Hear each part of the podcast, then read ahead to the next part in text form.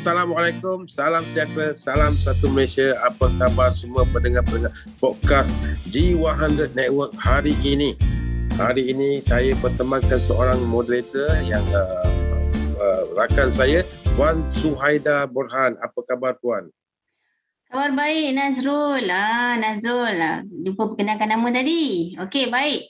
Uh, saya Suhaida Burhan. Okey, saya akan bersama moderator uh, Nazrul Faris. Okey, hari ini uh, bersama podcast G100 Network. Okey, bersiaran untuk semua yang mendengar pada hari ini. Okey, Nazrul. Uh, apa yang kita nak bualkan pada hari ini sebenarnya? Hari uh, ini. Apa panelis kita sebenarnya ni? Ya, hari ini kita menjemput dua orang tetamu istimewa yang kita bawa khas daripada G100 iaitu master dealer master dealer kita yang pakar dalam bidang keuangan, yang pakar dalam bidang harta pusaka. Okey, kita saya perkenalkan Puan Faiza Hamid iaitu seorang pengurus kewangan pengurusan dalam bidang pelaburan. Beliau memiliki pangkat PG Star FMD di dalam G100. Apa khabar Puan Faiza? Assalamualaikum Tuan Nazrul dan juga Puan Suhaida. Alhamdulillah kabar baik pada hari ini. Semangat, ceria, energetik. Ya Puan. Bersama-sama berkongsi ilmu. InsyaAllah. Okey, terima kasih Puan Faiza. Okey, uh, kita tidak keseorangan bersama Puan Faizah ya. Bersama-sama ber- kita juga uh, ada seorang lagi panelis. Uh, saya perkenalkan uh, Tuan Fahmi. Uh, beliau adalah seorang perancang harta pusaka Islam. Uh, apa khabar Tuan Fahmi? Selamat datang ke G100 Network. Waalaikumsalam.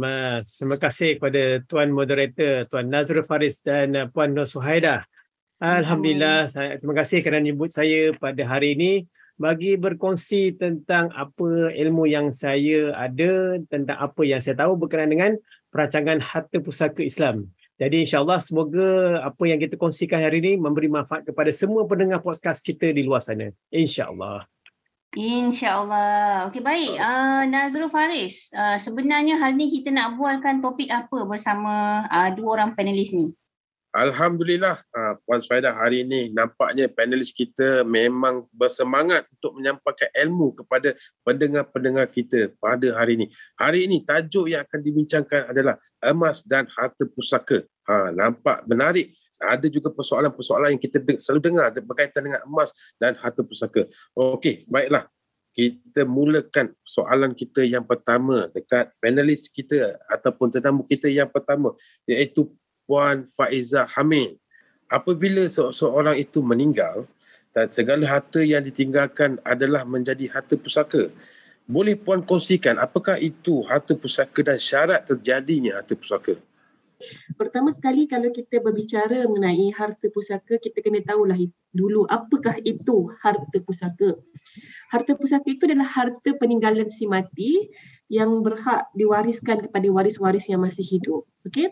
harta ini perlulah ditolak dengan hutang-hutang yang dipunyai uh, oleh uh, si mati. Baik, okay, apakah syarat-syarat yang menjadikan sesuatu harta itu adalah harta pusaka? Ada empat syarat. Eh? Pertama, harta itu halal untuk digunakan. Ini adalah kriteria pertama sebagai salah seorang orang Muslim. Hanya harta yang halal sahaja yang boleh diwarisi kepada waris-waris yang berhak. Harta daripada sumber yang haram perlu diasingkan dan diberi kepada baitul mal. Bahagian ni ramai yang salah faham. Ingat harta haram boleh dibersihkan dengan zakat? Tak boleh. Kata cikgu saya atau kata lecturer saya sewaktu saya menjalankan kursus ataupun saya waktu saya menyambung pelajaran uh, master ekonomi Islam, harta daripada sumber haram adalah tetap haram digunakan. Baik. Jadi kita faham harta yang haram ini perlu diasingkan dan diberikan kepada Baitul Mal. Sebab itulah kita kena ambil produk, produk kewangan yang patuh syariah. Jadi saya hadir di sini sebagai uh, rakan anda yang mempunyai sedikit background dan pengalaman dalam bidang kewangan dan pelaburan. Jadi saya tekankan di sini penting untuk anda-anda semua mengambil produk-produk kewangan yang patuh syariah. Ini kerana bukan kita je yang boleh guna semasa hidup tanpa was-was tetapi juga apabila kita mati, ahli waris juga boleh menggunakan produk kewangan itu. Saya ambil sebagai contoh. Contoh saya adalah produk insurans konvensional. Majlis Fatwa Kebangsaan pun dah jelas menyatakan bahawa insurans adalah haram. Jadi bila waris dapat pampasan seperti pampasan kematian, waris hanya boleh ambil jumlah caruman yang dibayar oleh peserta sahaja, si pencarum ataupun si mati itulah. Lebihan daripada itu mestilah diberikan kepada Baitul Mal. Tak kerugi, cuba bayangkan anda bayar setiap bulan insurans tetapi ahli waris anda tidak boleh ambil sesin pun lebihan daripada apa yang dibayar. Baik tak payah ambil betul tak? Jadi bertukarlah kepada produk-produk Paitoh Syariah sebagai contoh takaful. Kita ada banyak uh, lambakan produk-produk takaful yang jauh lebih baik saya kira. Baik, seterusnya ah itu baru syarat pertama. Apa itu syarat pertama? Harta itu halal untuk digunakan. Seterusnya kita pergi checklist yang kedua iaitu harta itu mempunyai nilai harga. Tak kisahlah mahal ke murah ke setiap harta yang ditinggalkan itu adalah harta pusaka. Emas, jam tangan, perhiasan rumah, telefon bimbit dan sebagainya. Okey, di sini kita perlu sedar dan kita perlu teliti eh ada cerita-cerita yang kita dengar tentang jam tangan uh, hadiah suami kepada isteri. Adakah perlu difaraikan? Tidak perlu. Kerana apa? Kerana itu merupakan hadiah pemberian daripada suami kepada si isteri. Apa-apa hadiah daripada suami kepada isteri semasa kehidupan, semasa hidupnya si mati itu tidak perlu difaraikan. Uh, jadi tak perlulah kita sebagai ahli waris cuba cerdik sikit dengan menimba lebih banyak ilmu supaya kita tahu apa hak yang boleh, apa yang tak boleh, apa yang halal dan apa yang haram. Okey? Jadi hmm, contoh betul tu puan Faiz, puan Faizah. Baru sebenarnya saya tahu uh, syarat-syarat harta tu ya Allah. Okey, boleh teruskan lagi puan Faizah. Ya, betul. Sebab tu saya kadang-kadang saya rasa uh, masyarakat kita masih belum terbuka lagi sebab itulah terdapat berbilion harta beku eh. Uh, nanti Tuan Fahmi Adnan boleh huraikanlah dia lagi mahir dalam bab ni. Terdapat banyak saya pun dah tak ingat ada analisis dan juga ada data yang saya baca terdapat berbilion harta beku yang masih tidak dapat untuk diwariskan kepada ahli waris kerana terdapat banyak permasalahan dan salah faham di sini. Okey, jadi kita kena faham contoh macam emas, jam tangan dan sebagainya, kita kena ahli waris kena minta persetujuan semua ahli waris kalau nak ambil walaupun barang itu spesifik untuk kegunaan sesuatu jantina sahaja sebagai contoh emas perhiasan. Perlu minta izin waris lelaki. Okey. Yang kedua tadi kan saya cerita daripada awal adalah ciri-cirinya adalah harta itu perlu ada nilai harga. Apa contoh harta yang tidak ada nilai harga? Contoh harta yang tidak ada nilai harga adalah seperti anak yang soleh dan anak dan berilmu, okey dan ilmu. Walaupun tiada nilai harga di muka bumi ni dan tak boleh dipusakakan. Mana ada harga berapa anak-anak yang soleh ni? 500 ribu tak? Tetapi kita tahu anak-anak yang soleh ni dan ilmu yang kita ada itu adalah harta yang amat berharga di akhirat kelak. Okey, clear eh? Dan ketiga, ianya milik sempurna si mati. Han, har, hanya harta milik sempurna si mati sahaja yang boleh diwariskan. Sekiranya masih belum sempurna kerana hutang, ia perlu dilangsaikan dulu hutangnya. Ah, di sini saya ada satu cerita, tapi uh, sebab masih dah kurang kan, jadi saya akan cerita di next session nanti, di next slot. Okey, milik sempurna si mati di sinilah emas ada kelebihan kerana emas adalah milik sempurna. Tidak ada hutang dan bebas pemilikan. Dan keempat, berkekalan milik si mati. Apa maksudnya adalah zaman sekarang ni kita tahu ramai orang dah mula buat hibah secara rukbah iaitu, iaitu hibah yang dibuat sewaktu masih hidup. Hibah secara rukbah ni ianya adalah hibah bersyarat iaitu harta itu akan dipindahkan kepada penerima sekiranya si pemberi mati terlebih dahulu. Jika penerima mati dulu, ia akan kekal milik si pemberi. Jadi harta yang dah dihibahkan tak boleh dipusakakan. Kesimpulannya tuan-tuan dan puan-puan, harta pusaka ini perlu diuruskan dengan cermat. Dah rancang daripada hidup lagi rancanglah pembagian harta-harta anda sewaktu masa hidup. Kalau masih tak tahu nak buat apa, boleh belajar, boleh tuntut ilmu. Banyak sekarang saya lihat kesedaran demi kesedaran dah makin uh, kita nampak di dalam masyarakat. Semoga yang baik-baik sahaja dan saya sangat uh, seorang yang percaya ilmu tidak akan pernah mengkhianati tuannya. Sangat jelas, sangat jelas. Terima kasih Puan Faizah uh, Puan Nur Suhaida, bagaimana dengan panelis kita kedua? Ah, Okey, terima kasih Tuan Nazrul. Okey, sangat menarik tadi perkongsian daripada Puan Faizah. Okey, uh, banyak info yang saya dapat sebenarnya. Memang menarik. Kan? Okey, baik. Nah, Tuan Nazrul, kita akan beralih kepada panelis kita yang kedua. Soalan untuk Tuan Fahmi. Okey, Tuan. Uh, kita sering mendengar perselisihan antara ahli keluarga akibat permasalahan harta pusaka seperti kes perebutan harta, pertikaian yang berlanjutan hingga memerlukan penyelesaian ke peringkat mahkamah. Okey, ah, berdasarkan pengalaman tuan sendiri, Uh, boleh ke Tuan jelaskan mengapa situasi ini boleh berlaku dalam masyarakat kita dan apa ikhtiar yang boleh kita ambil untuk mengelakkannya berlaku? Sama-sama okay, saya, saya sambung statement pada Puan Faizah tadi. Betul. Harta yang dah dihibahkan memang terkeluar daripada faraid. Jadi uh, ia mutlak milik penerima. Uh, dengan syarat dia beri sebelum dia meninggal dan ia uh, ter, apa, terdapat kepada penerima tu sebut eh. Jadi mutlaklah hak dia. Okey, menjawab pada soalan tadi, apakah punca uh, perselisihan antara ahli keluarga akibat daripada harta pusaka? Memang betul. Di Malaysia sekarang kita ada kes yang uh, tentang harta pusaka yang terbeku melebihi 70 bilion ringgit Malaysia. Iaitu nilai dia lebih kurang 70 ribu juta. Banyak, banyak. tak 70 ribu juta tu? Banyak. Ini bukan rupiah tau. Ini RM, ringgit Malaysia. Ha, jadi benda ni memang serius. jadi apakah punca dia? punca dia ialah semakin ramai uh, ahli keluarga orang Melayu especially Muslim kita yang meninggal dan meninggalkan banyak harta. Sekarang ni orang Melayu kita memang alhamdulillah rezekinya melimpah ruah. Dan nilai harta ni semakin tinggi sebab banyak pembangunan yang dah dibuat di kawasan-kawasan uh, yang strategik contohnya di Kuala Lumpur, di Pulau Pinang dan di Johor Bahru contohnya. Jadi harta-harta ni dulu memang nilai dia rendah tapi bila dimajukan harta ni makin tinggi nilai dia dan masalahnya ialah urusan pentadbiran pusaka tu tidak dilaksanakan lebih awal dan tertangguh daripada dulu sampai sekarang. Itu adalah punca utama. Jadi hmm. Ah, kebanyakan waris faraid mereka hanya tahu untuk mendapatkan harta tetapi tak ramai antara ahli waris yang nak ke depan menjadi pentadbir. Ini adalah punca yang paling utama. Bila mereka tidak mentadbir harta pusaka, ia akan terbiar begitu saja tanpa dibela, tanpa dituntut dan yang paling rugi ialah ia tidak bernilai dan tidak berguna pada sesiapa. Andai kata waris tidak perlukannya, apa kata mereka just takbir dan bagi pada Baitul ataupun infak saja kepada masyarakat. Jadi setidak-tidaknya pemilik asal mendapat uh, sebagai sedekah jariah dan sebagai orang kata sebagai saham akhirat yang berkekalan abadi insyaallah. Betul di samping kami eh, hmm. betul. Di uh, samping uh, dengan doa-doa anak yang soleh dan ilmu yang berguna. Jadi saya kuatkan lagi uh, statement daripada Puan Faizah tadi eh. Jadi uh, macam mana kita nak mengatasi masalah ini? Uh, jalannya mudah. Kita kena ada dua cara yang mudah. Yang pertama, kalau katakan kita yakin dengan waris kita, kita boleh hibahkan pada hari ini juga. Contoh, kita ada rumah yang atas nama kita. Kita rasa kita ada banyak rumah dan rumah yang kita kedua, ketiga, keempat, kita boleh serahkan pada hari ini.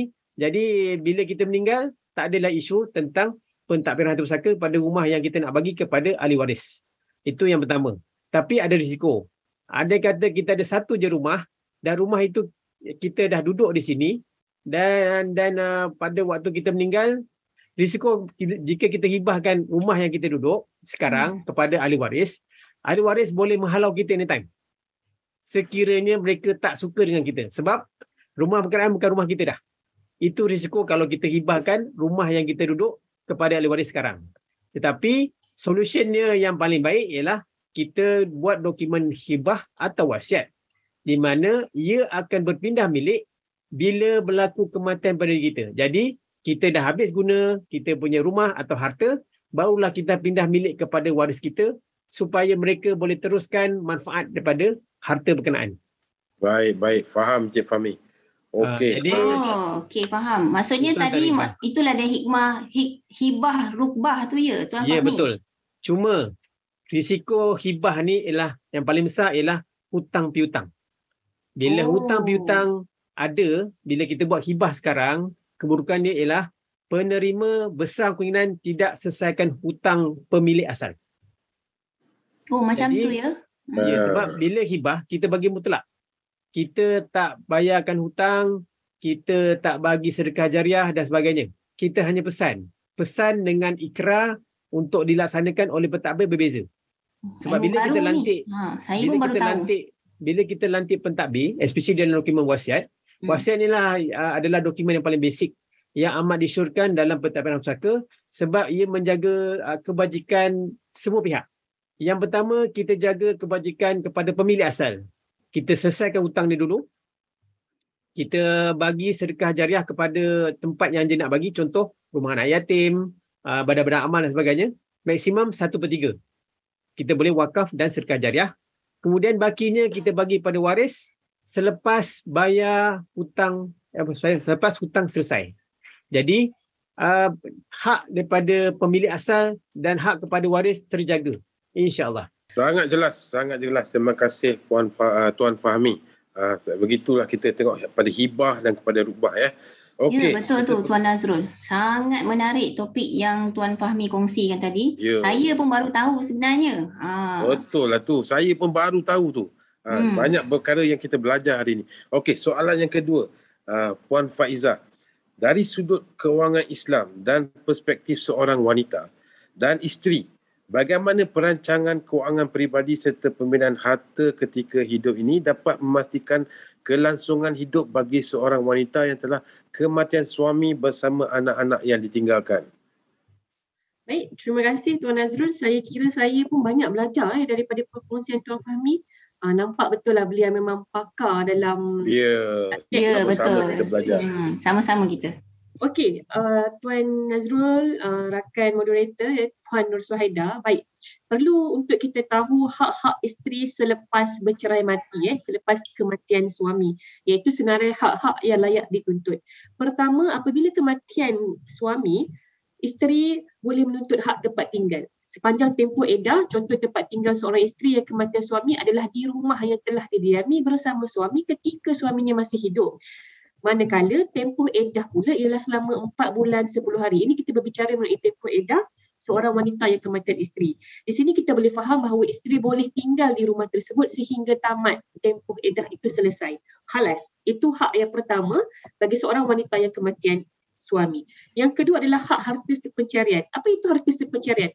Harta sepencarian ialah harta yang diperolehi bersama oleh suami dan isteri semasa perkahwinan berkuat kuasa mengikut syarat-syarat yang ditentukan oleh hukum syarak. Harta sepencarian ini boleh dituntut oleh si isteri di mahkamah yang berbidang kuasa. Apa yang boleh dituntut termasuklah wang ringgit, harta ahli, harta tak ahli atau apa-apa aset yang hasilkan yang diproduce atas perkongsian bersama dalam sepanjang tempoh perkahwinan.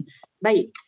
Yang ketiga apa pula? Yang ketiga adalah hak hutang dalam perkahwinan. Sebagai contoh, seorang isteri boleh membuat tuntutan hutang ke atas bekas suaminya jika didapati bekas suaminya tidak membayar mas kahwin, tidak memberi saran ketika hidup dalam tempoh perkahwinan, tunggakan nafkah anak dan sebagainya.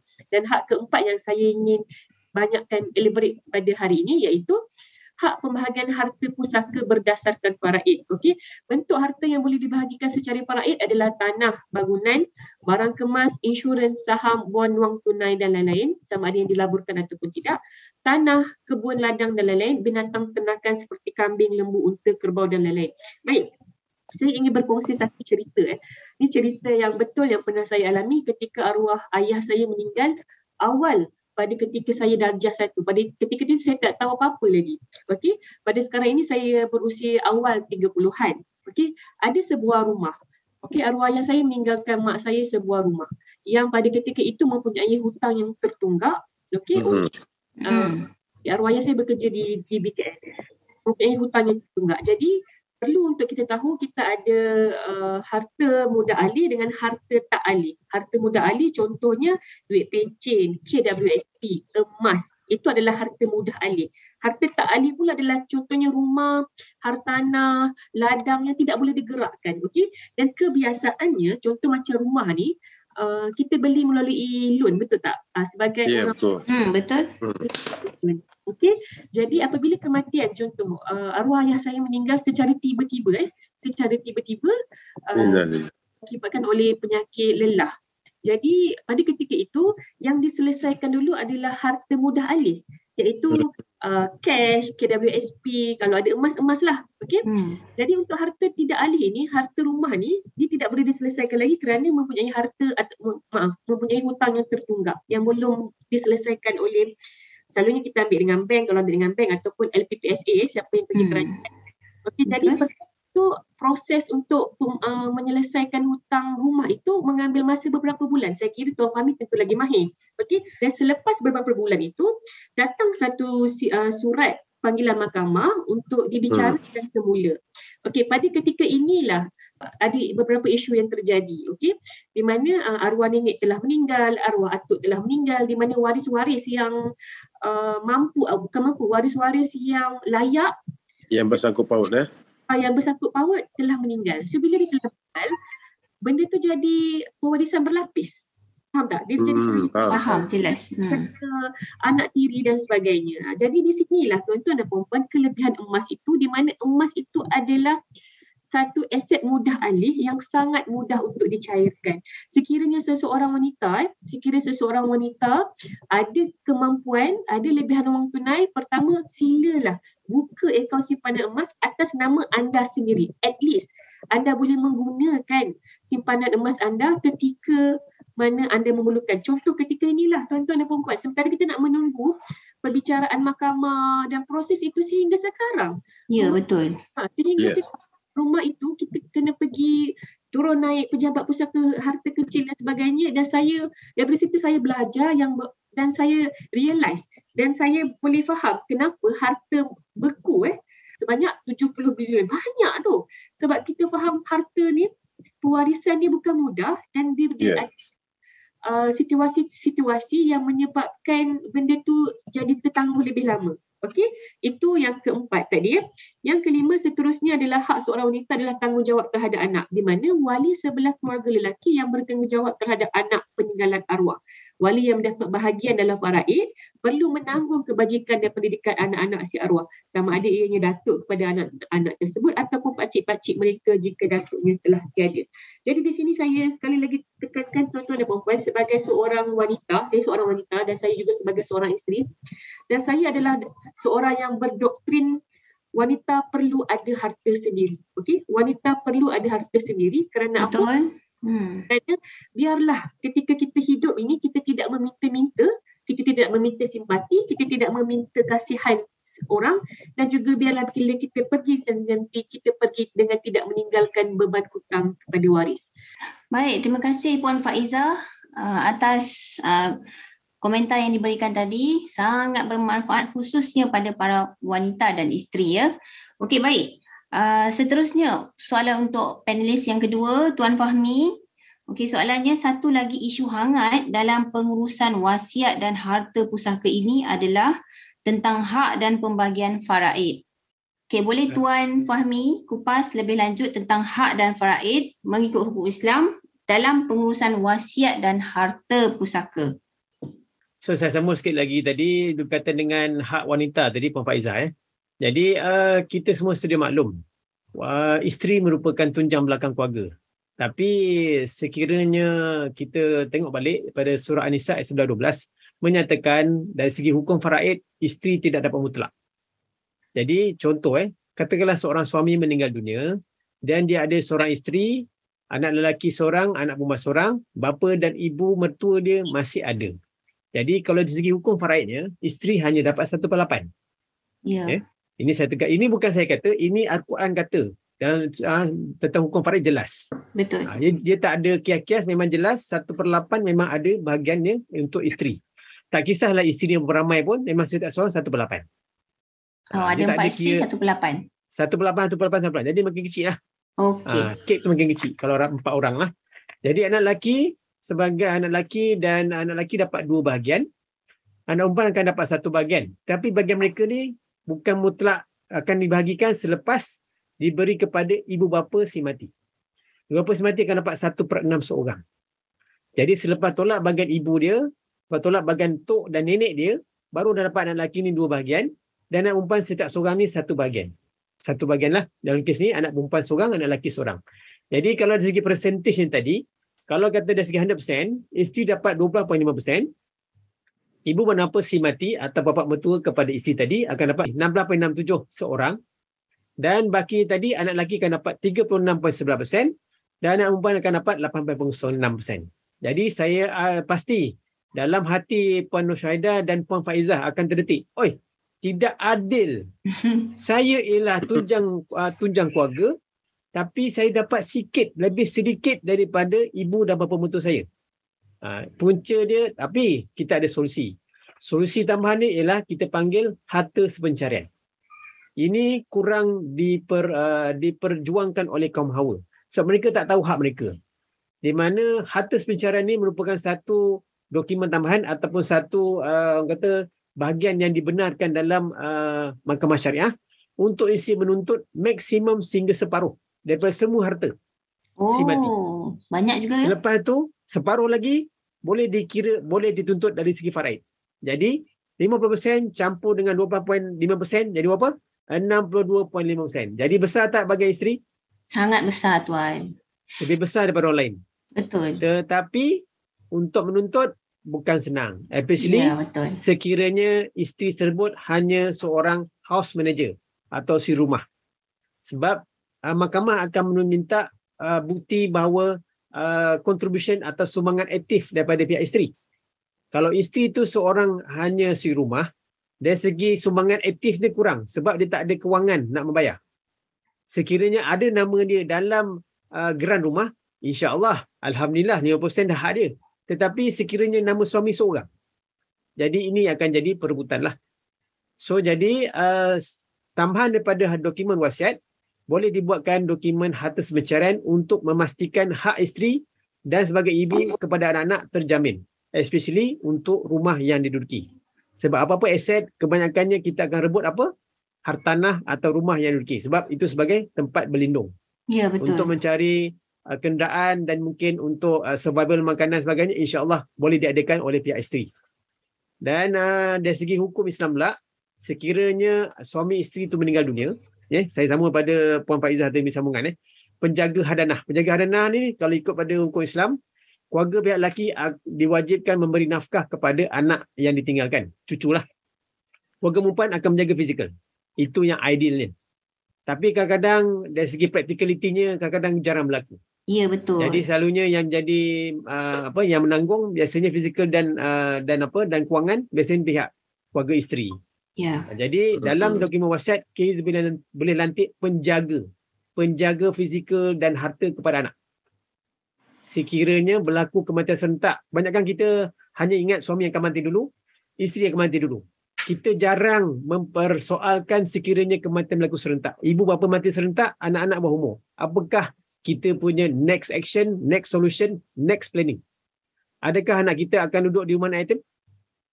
Walaupun mak ayah dia kaya raya, jutawan, ada banyak kes eh. Kita boleh tengok banyak contoh kes. Contoh yang uh, kita ada kes yang berlaku kema- uh, kemalangan di Hawiji di mana ada perebutan antara keluarga lelaki dan keluarga perempuan. Ya, saya ingat lagi isu tu. Jadi isu tu memang panas. Betul. Hmm. Dan jadi di situlah pentingnya kita membuat perancangan dalam dokumen wasiat kita ada clause dipanggil dipanggil amanah wasiat. Dalam situ kita boleh menjaga amanah anak ni di mana kita boleh lantik penjaga yang berikutnya contoh daripada pihak suami atau pihak isteri siapa ataupun ada kawan karib dia yang boleh menjaga fizikal anak dengan baik. Dan uh, kita boleh lantik pentadbir syarikat uh, trustee atau individu yang terpercaya untuk memegang anak ni punya aset. Sebab anak ni bawah 18 tahun dia tak boleh pegang aset. Dia kena lantik pemegang amanah. Ha, dan kalau katakan pegang, kalau kata anak ni 18 tahun pun, adakah kita yakin dia umur 18 tahun boleh pegang amanah untuk duit dia sendiri? Katakanlah waktu kita meninggal, kita tinggalkan anak tu seorang 100 ribu. Adakah umur 18 tahun mampu untuk laksanakan tanggungjawab untuk menjaga amanah 100 ribu ringgit? Kita yang tak. rasa tak mampu. Ya, So betul. kita boleh lantik Betul. penjaga untuk bantu dia. Dan by the time umur yang di, di, apa, dirasakan lebih matang, mungkin lepas first degree, barulah kita bagikan baki uh, bahagian dia setelah kita tolak perbelanjaan yang di, uh, yang dibelanjakan atas pembe, uh, dia punya kelangsungan hidup dan pembelajaran dia. Jadi itulah uh, apa orang kata perancangan yang cukup komplit. Dalam dokumen wasiat kita bukan semata-mata untuk memberi saja, kita boleh merancang untuk uh, kelangsungan hidup anak-anak kita. Terima kasih Tuan Fahmi. Saya saya ingat jelas ah, walaupun yang uh, penerangan yang uh, ringkas tapi agak padat dan benda ni perlu kita kena faham eh kita kena perlu dalami dan kita faham apa-apa itu berkaitan dengan harta pusaka. Betul, Okey, baik. sangat penting. Perlu diuruskan dengan baik harta-harta ni sebenarnya. Kan Nazrul? Betul, ya betul. Perlu diuruskan baik jangan cermat dan harta-harta ni akan menjadi isu. Dia, dia masa akan datang akan ambil menjadi benda yang rumit. Okey, kita pergi ke soalan yang ketiga. Puan Faiza, bagaimana jika si mati mempunyai simpanan emas di public gold, adakah emas tersebut dipindah milik dan apa prosedur yang terlibat? Okey, terima kasih Tuan Nazrul. Oh, sedar tak sedar kita dah di round ketiga eh. Saya banyak lagi nak share ni. Saya pun Ah, Ya, banyak betul Puan. betul. Sedar tak sedar dah sampai soalan Ah, tiga. Bukan senang kan kita nak on board kan memang seorang yang memang terlibat directly uh, dalam bidang pewarisan harta ni uh, bersama kita. Baik, Betul. soalan yang baik, apa yang jadi kalau seorang tu meninggal dunia, apa yang jadi terhadap simpanan-simpanan emas dia di public gold? Senang saja. Waris mati perlu membawa bukti kematian dan bukti hubungan untuk menuntut emas-emas yang terdapat dalam akaun si mati. Okey, sebagai penambahan ilmu. Jika berlaku kematian kepada pemilik akaun gap, okey, maksudnya simpanan emas uh, yang ada di dalam akaun gap yang bersandarkan emas fizikal, Okey, uh, anak, suami atau isteri akan mewarisi emas tersebut atau tak atau diberikan secara faraid. Okey, perlu penting untuk kita fahami di sini proses untuk menuntut emas di public gold ni sama seperti waris menuntut emas uh, sama seperti waris menuntut duit di bank. Waris pemilik akaun gap boleh menuntut emas dalam akaun gap dengan menyertakan dokumen sijil kematian, wasiat atau surat pengesahan pentadbir harta pusaka serta dokumen-dokumen yang berkaitan. Anda perlu beritahu waris tentang simpanan emas pelaburan anda di akaun gap dan minta waris merujuk kepada cawangan public gold terdekat ataupun hubungi introducer-introducer anda. Okey, dealer-dealer yang aktif dan saya pasti dealer-dealer G100, dealer-dealer yang aktif dan juga dealer yang berilmu pasti akan membantu anda. Baik, saya Saya kira juga pasti. Ya, kerana apa? Kerana kita tahu amanahnya betapa besarnya memegang amanah menjadi seorang dealer public gold itu kerana bukan hanya kita kejar pahala di dunia tetapi juga kita mengejar pahala di akhirat. Saya juga pernah Ya, betul tu. salah seorang di dalam tim saya yang kematian uh, kematian uh, bagaimana untuk menuntut emas mereka di dalam akaun gap. Jadi tak ada masalah. Public gold ni sama aja uh, proses uh, proses dan konsep dia apabila berlaku kematian bagaimana untuk kita tuntut emas tu seperti yang telah dihuraikan secara terperinci sebentar tadi. Baik, Okey, faham. Baik, terima kasih Puan Faiza atas penerangan tadi. Okey, so uh, pada semua pendengar, jangan lupa uh, aset tunai dan aset emas juga uh, sama perlu diuruskan dengan cara yang betul. Okey, baik. Berbalik kepada Tuan Fahmi. Okey, soalan ketiga untuk Tuan adalah Okey, apa saranan Tuan kepada mereka yang ingin tahu dengan lebih lanjut dan mahu untuk mula menyediakan wasiat harta pusaka diri? Apakah langkah-langkah yang mereka perlu lakukan? Ha, silakan Tuan. Sama. Okey, saya sambung sikit ya. Uh, sebenarnya kunci kepada semua apa pentadbiran harta pusaka atau nak keluarkan harta pusaka yang terbeku ialah kita panggil surat kuasa. Kita pergi mahkamah tinggi, kita pergi pusaka kecil, kita pergi amanah raya semua akan gunakan surat kuasa. Surat kuasa ni ibarat kunci kepada peti besi.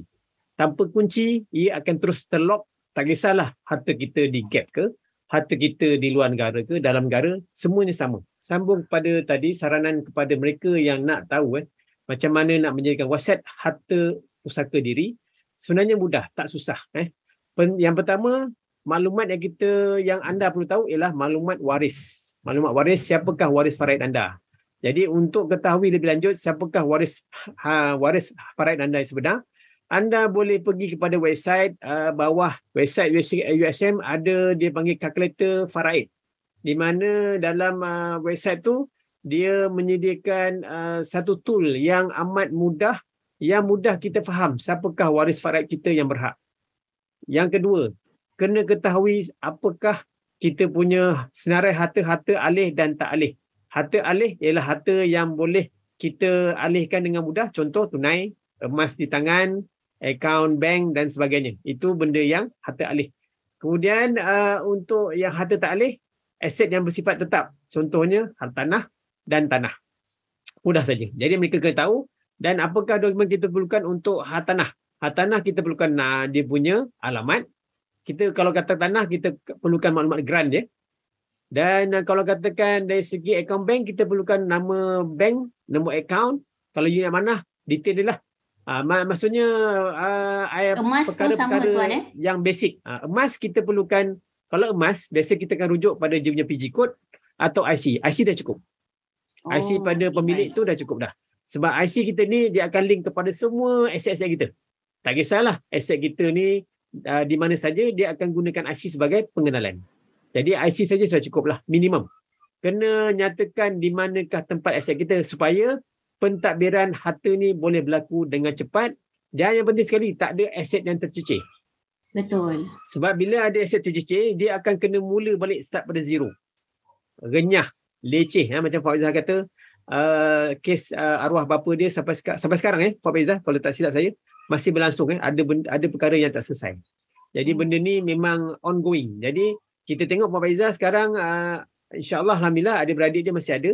Sekiranya benda ni berlanjutan, katakanlah ada apa ada antara adik-beradik dia dah meninggal, waris faraid, pergi pada next layer dan lebih ramai lagi akan menuntut. Bayangkan itu yang antara penyebab utama kenapa aset dah tak ter ah yang tak terurus. Kita yang ada jumpa kes yeah. Ya, sampai lima generasi, enam ha. generasi. Bayangkan macam mana nak cari.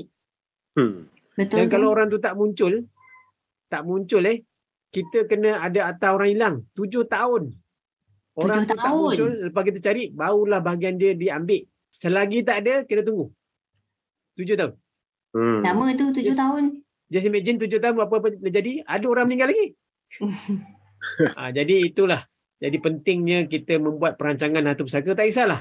Ya, you boleh buat dengan mana-mana syarikat trustee yang sedia ada. Kerana sekarang ni banyak company trustee luar sana yang banyak ingin membantu untuk selesaikan aset terbeku 70 bilion. Eh? Jadi kerajaan dan pihak swasta berganding bahu untuk membantu especially uh, umat Islam kita yang masih ramai lagi yang belum ada perancangan harta pusaka. Tuan Fahmi, yang amanah wasiat ni adalah uh, perkara yang penting lah untuk kita tekankan uh, berkaitan dengan harta pusaka ni. Eh. Amanah wasiat tu adalah satu elemen tambahan dalam uh, dokumen wasiat. Dia bukan main. Sebab bukan itu lah. ki- kita akan guna pakai sekiranya kita ada anak berumur. Ha. Ma- Maksud saya yang berkaitan dengan uh, wasiat ni. Uh, yang Ya. kita... Uh, Dokumen wasiat adalah dokumen paling basic. uh, Dia merangkumi harta yang kita dah punya milik penuh, kita punya harta dalam hutang, kita punya harta yang belum ada pun bila kita nyatakan dalam wasiat. Sebab kadang-kadang ada orang buat dokumen hibah. Dokumen hibah dia tak boleh masuk harta yang belum ada. Dia kena Hmm, nyatakan betul, harta yang mutlak hak dia sekarang. Tapi sekarang ni dokumen hibah telah dinaik taraf. Hibah pun boleh kita laksanakan untuk harta yang belum selesai milik dia. Ha, maksudnya yang dalam berhutang pun boleh. Dengan syarat dia ada elemen ataupun uh, satu kaedah untuk perusahaan hutang supaya benda ni boleh dilaksanakan kemudian hari. Macam loan bank lah. Loan bank. Maksudnya dia kena ada MRTA atau MRTT yang mencukupi sama dengan nilai loan dan tempoh loan. Oh. Itu antara syarat dia. Atau, dan juga dia perlu menyediakan dana untuk dia punya kita panggil cukai pentadbiran. Uh, apa Tuan Fahmi, selalu berapa lama masa diperlukan untuk uh, selesai uh, MRTT uh, nak macam pihak Tuan Fahmi kan uh, nak selesaikan tu, uh, maksudnya loan tu uh, supaya boleh pembahagian rumah tu dilaksanakan. Selalu ambil masa berapa lama selepas kematian? Okey, uh, kita punya SOP 6 bulan pertama kita akan selesaikan harta alih. Harta alih ni kenapa kita selesaikan awal? Sebab kita nak bagi pada waris segera untuk mereka teruskan kehidupan dan juga untuk membayar hutang yang masih ada. Selepas selesai hutang, barulah kita boleh uh, menjual atau ber, uh, tukar milik kepada waris yang lain. Kalau macam rumah tu berapa lama? Uh, selalu Rumah ber- bergantung kepada hasrat uh, pemilik asal. Contoh, katakanlah dia nak jual. Kita kena lantik uh, valuer, kita kena lantik uh, rent ataupun real estate negotiator untuk menjual rumah tu. Dan proses jualan tu kadang ambil masa lama. Tapi kalau untuk pertukaran hak milik, insya-Allah lebih cepat. Tapi bergantung kepada undang-undang kerajaan negeri. Uh, sejak zaman PKP tu hari, pertukar hak milik ada delay. Especially Hmm. biasa 6 bulan jadi setahun lebih, kadang Ya lebih 2 Allah. tahun. lagi satu eh, eh, ini saya kira Tuan Fahmi bercakap pasal borang DDA ke? Ya. kan borang DDA okey untuk uh, sahabat-sahabat pendengar eh, ini adalah sudut pandang daripada saya yang telah melalui benda ni okey jadi saya berkongsi pengalaman okey borang DDA tu pula contoh eh apa itu borang DDA borang DDA tu katalah nenek kita punya bahagian tadi tu untuk rumah tu dia tak nak bahagian dia. So dia tolak dia nak pindah milik uh, bahagian hak dia tu kepada saya contoh eh. Jadi ada ada ditulis kat situ saya contohnya nama nenek dengan ini uh, apa uh, menolak bahagian saya sekian-sekian kepada Faizah Hamid sekian-sekian bla bla bla bla dia bagi details rumah dan sebagainya Okey. Tetapi masalah dia akan tiba apabila barang DDA ini perlu ditandatangani di depan Puserujaya Sumpah. Betul eh Tuan Fahmi? Di depan Betul. Puserujaya Sumpah. Katakan anda mempunyai nini ataupun atuk yang dah memang apa tu? Dah memang sengsara lah ataupun dah memang menunggu masa. Bedridden. Dah memang apa panggil? eh? Bedridden. Maksudnya Ah, memang bedridden. dah tak boleh nak ber, ah, Ah, Bergerak. tak boleh nak ni lah secara normal. Sebagainya. Bagaimana? Ha, so itu antara solusi ataupun antara isu-isu yang kami nampak kat sini. Sebab anda perlu membawa uh, nenek tu betul-betul dibawa ke depan Pusurujaya Sumpah, barulah Pusurujaya Sumpah akan sign DDA itu. Itu barulah komplit untuk bagi pemba- untuk tolak harta tu. Uh, jadi sebagai seorang yang dah melaluinya, saya berharap sangat-sangat uh, para pendengar ni ambillah sedikit uh, input daripada kami penulis uh, Tuan Fahmi dan juga diri saya uh, perbaikilah mana-mana yang boleh perbaiki dan bersiap sedialah uh, untuk uh, pembahagian harta anda kerana kita pun kalau boleh kita nak uh, di dunia pun kita kita apa bahagia dan selamat dan di akhirat sana pun semua ni settle dengan baik insyaallah. Sila sambung Tuan Fahmi. Ya betul eh. Okey, uh, apakah rasionalnya kita berbuat wasiat? Bukan masalah pembahagiannya. Pembahagian tu ialah bahagian yang ujung. Kita selalu uh, kisahkan tentang siapa dapat, siapa tak dapat. Kita Betul, lupa betul. kita sebagai pemilik asal, kita ada tanggungjawab besar. Tanggungjawab paling utama ialah kita settlekan hutang kita. Dan Hmm. ulama dan ustaz banyak berka- berkata eh, sekiranya kita masih berhutang waktu kita meninggal, amalan kita akan tergantung. Tak kisahlah Ya. you uh, ialah orang yang paling uh, dermawan, you paling warak. Tapi bila ada hutang, you punya amalan tergantung. Jadi benda ni memang hutang ni memang perkara yang serius. Dan kita dalam agama kita memang banyak kali ditekan hutang kena selesai. Yang Hutang dituntut bukan- ya. Kena Ya, selesai sebelum ha- sebelum akhir hayat. Dan sekarang ni Ya, kan kita musim haji. Dan para Ah. haji, para bakal haji disarankan kalau boleh pergi ke Ha- Mekah sana, settlekan hutang sebelum pergi. Disarankan. Supaya kalau mereka meninggal di sana, mudahlah waris nak uruskan. Tidak tergantung juga eh. Ha. Dan hutang dia termasuk dengan saman, Hmm. termasuk cukai tanah, cukai pintu, utility, zakat. Hmm. Ha, Walaupun semua, eh. sekecil 5 sen eh. Ya, kita bila kita berhutang dengan individu, dia tak reda, itu hutang. Taman parking kira juga. Saman parking, semua jenis atas nama kita. Ingat guys, itu pendengar-pendengar saman parking jangan lupa tak bayar Ha, guys. eh. Jadi ya, hutang kita dibayar. benda tu nampak remeh tapi di akhirat esok semua akan diambil kira, semua akan diadili seadil-adilnya. Betul Jadi betul. benda ni tak benda ni memang bukan benda yang kecil. Jadi itulah uh, matlamat utama kita buat wasiat ni ialah kita selesaikan bahagian kita di dunia ni. Sebab Allah bagi kita rezeki secara baik. Kita pulangkan secara baik. Ya, supaya Betul. tidak bergaduh antara waris. Bila gaduh waris antara waris, adakah kita rasa anak-anak kita akan doakan kita? Ya. Ha. Mungkin diorang pun masih bergaduh lagi Tuan Fahmi. Ya. Saya silap dia memaki kita. ya. Ha. Ha, tidak adil ayah saya. Ataupun kalau kita ada dua orang anak, kalau kita sedekah jariah kepada rumah anak yatim, kita dapat ekstra 100 anak yatim mendoakan kita. Kan lagi baik. Ya, lebih betul. baik. Ya, betul. Lebih baik. Setuju. Kemudian sedekah jariah, kita jarang masuk dalam tamu masjid. Kalau kita bagi sedekah jariah bagi kita meninggal dunia, contoh kita ada sekilo emas, kita sedekahkan jariah satu kilo emas kepada dia Allah buat masjid. Kan banyak dia punya uh, orang kata pahala ber, uh, orang kata berlalutan apa uh, berpanjangan sampai bila-bila. Kita Betul. jangan lupa Ya, harta yang kita ada bukan semata-mata di sini. Harta tu Ya. berguna untuk kita bawa ke sana. Di dunia dan di Kita- akhirat. Biar Akhirat. kita miskin, biar kita muflis di dunia saja. Jangan kita muflis di akhirat. Ya. Itu ialah se, orang kata semalam-malam manusia. Eh. Ustaz banyak cakap, tak- cakap dari segi perbuatan kita semua pun akan diambil kira sebagai kita punya uh, orang kata semua akan diambil kira lah. So harta ni banyak gunanya. Uh, jadi bukan untuk kita bermegah, bukan untuk kebahagiaan dunia saja, tapi untuk kebahagiaan abadi di akhirat kelak. Uh, InsyaAllah. InsyaAllah. Eh. Kita, saya, Puan uh, dan Puan Faizah, kami hanya berkongsi ilmu dan pengalaman kami dalam bidang kami masing-masing. Semoga ia memberi manfaat. Semoga kita boleh ambil teladan lah. Ha, itu saja. Sangat menarik, sangat menarik Tuan Fahmi. Kita tengok kepada betapa benda ni perlu pengkhususan. Eh. Ha, Masa yang agak singkat ni memang kita tak boleh nak uh, ber, uh, berbicara secara mendalam. Betul tu Mungkin- Tuan Nazrul. Macam tak cukup sebenarnya Ya, topik yang kita bualkan ha- hari ini. kita kena jemput orang ni. Satu khusus Betul. untuk Puan Ah. Fahmi, satu lagi khusus untuk Puan Faiza ni untuk podcast kita yang next ya. Sebab tajuk emas dan harta pusaka ni luas sebenarnya. Ha, hari ni kita hanya uh, mualkan topik tu secara umum saja. Tapi insyaAllah uh, mungkin di lain uh, rancangan podcast kita boleh jemput uh, juga Tuan Fahmi dan juga Puan Faiza untuk berkongsikan lagi tentang emas dan juga harta pusaka ni. Betul tak Tuan Nazrul? Dah gembira dengar eh, topik menarik pada hari ini. Memang sangat menarik. Okey, sebelum kita mengakhiri kita punya uh, podcast kita pa- pada hari ini ya. Okey, untuk soalan yang keempat, uh, saya tujukan kepada uh, Tuan Fahmi dan Puan Faizah. Bagaimana pendengar nak menghubungi panelis-panelis kita ni?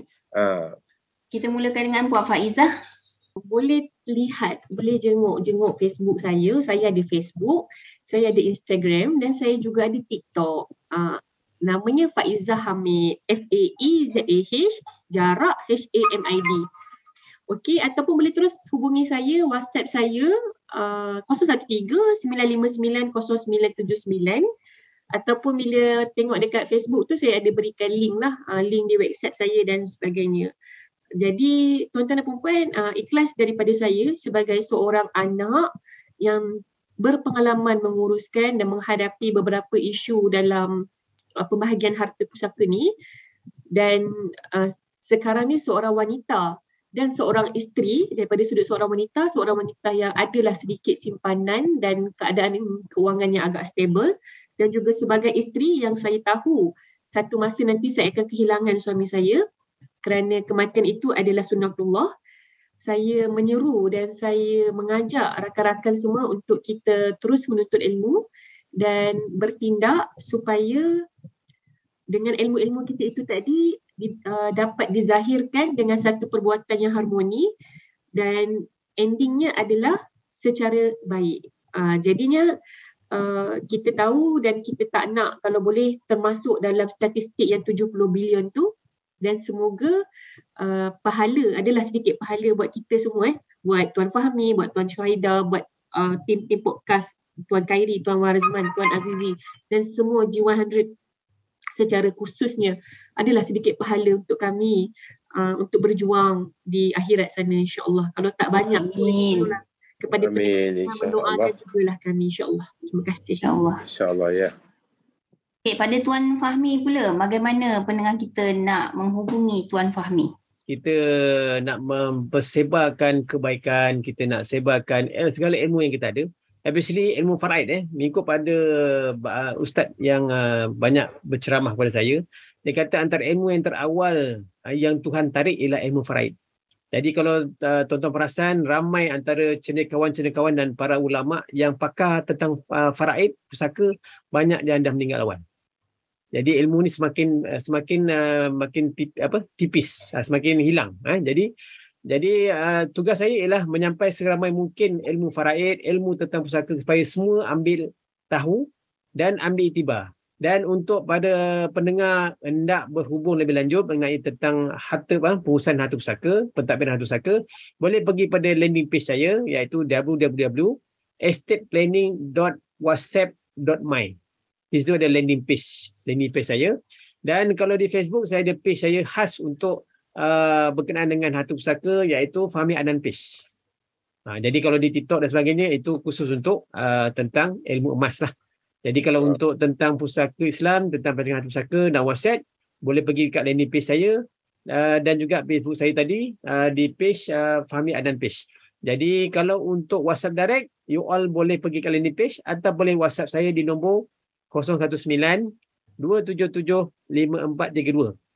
Jadi insya-Allah saya akan bantu you all. Mungkin ada antara pendengar yang sedang tedah uh, sedang uh, melaksanakan pentadbiran pusaka tengah sangkut ke mana-mana insya-Allah dengan ilmu dan pengalaman saya ada saya boleh membantu tanpa charge. Ha, sekiranya nak kita laksanakan 100% barulah kita ada certain fee lah kita kenakan. Ha, eh. Saya harap perkongsian kami pada hal kali ini memberi banyak manfaat dan boleh dipergunakan dalam kita punya kehidupan harian. InsyaAllah. InsyaAllah. Dan ya, InsyaAllah. jadi saya memohon maaf, ampun dan maaf bagi pihak saya dan Puan Faizah.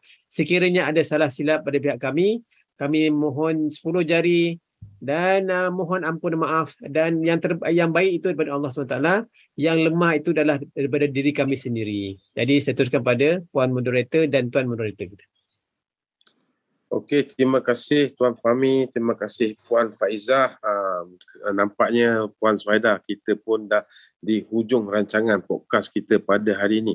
Ya, Ah. betul tu Tuan Nazrul. Okey, uh, nampaknya hari ini okey, kita boleh boleh merumuskan uh, pengurusan harta perlu dilakukan dengan cermat dan betul. Okey, harta-harta yang kita ada ni kita kena pastikan eh uh, pengurusan dia dengan baik dan banyak-banyak syarat lagi.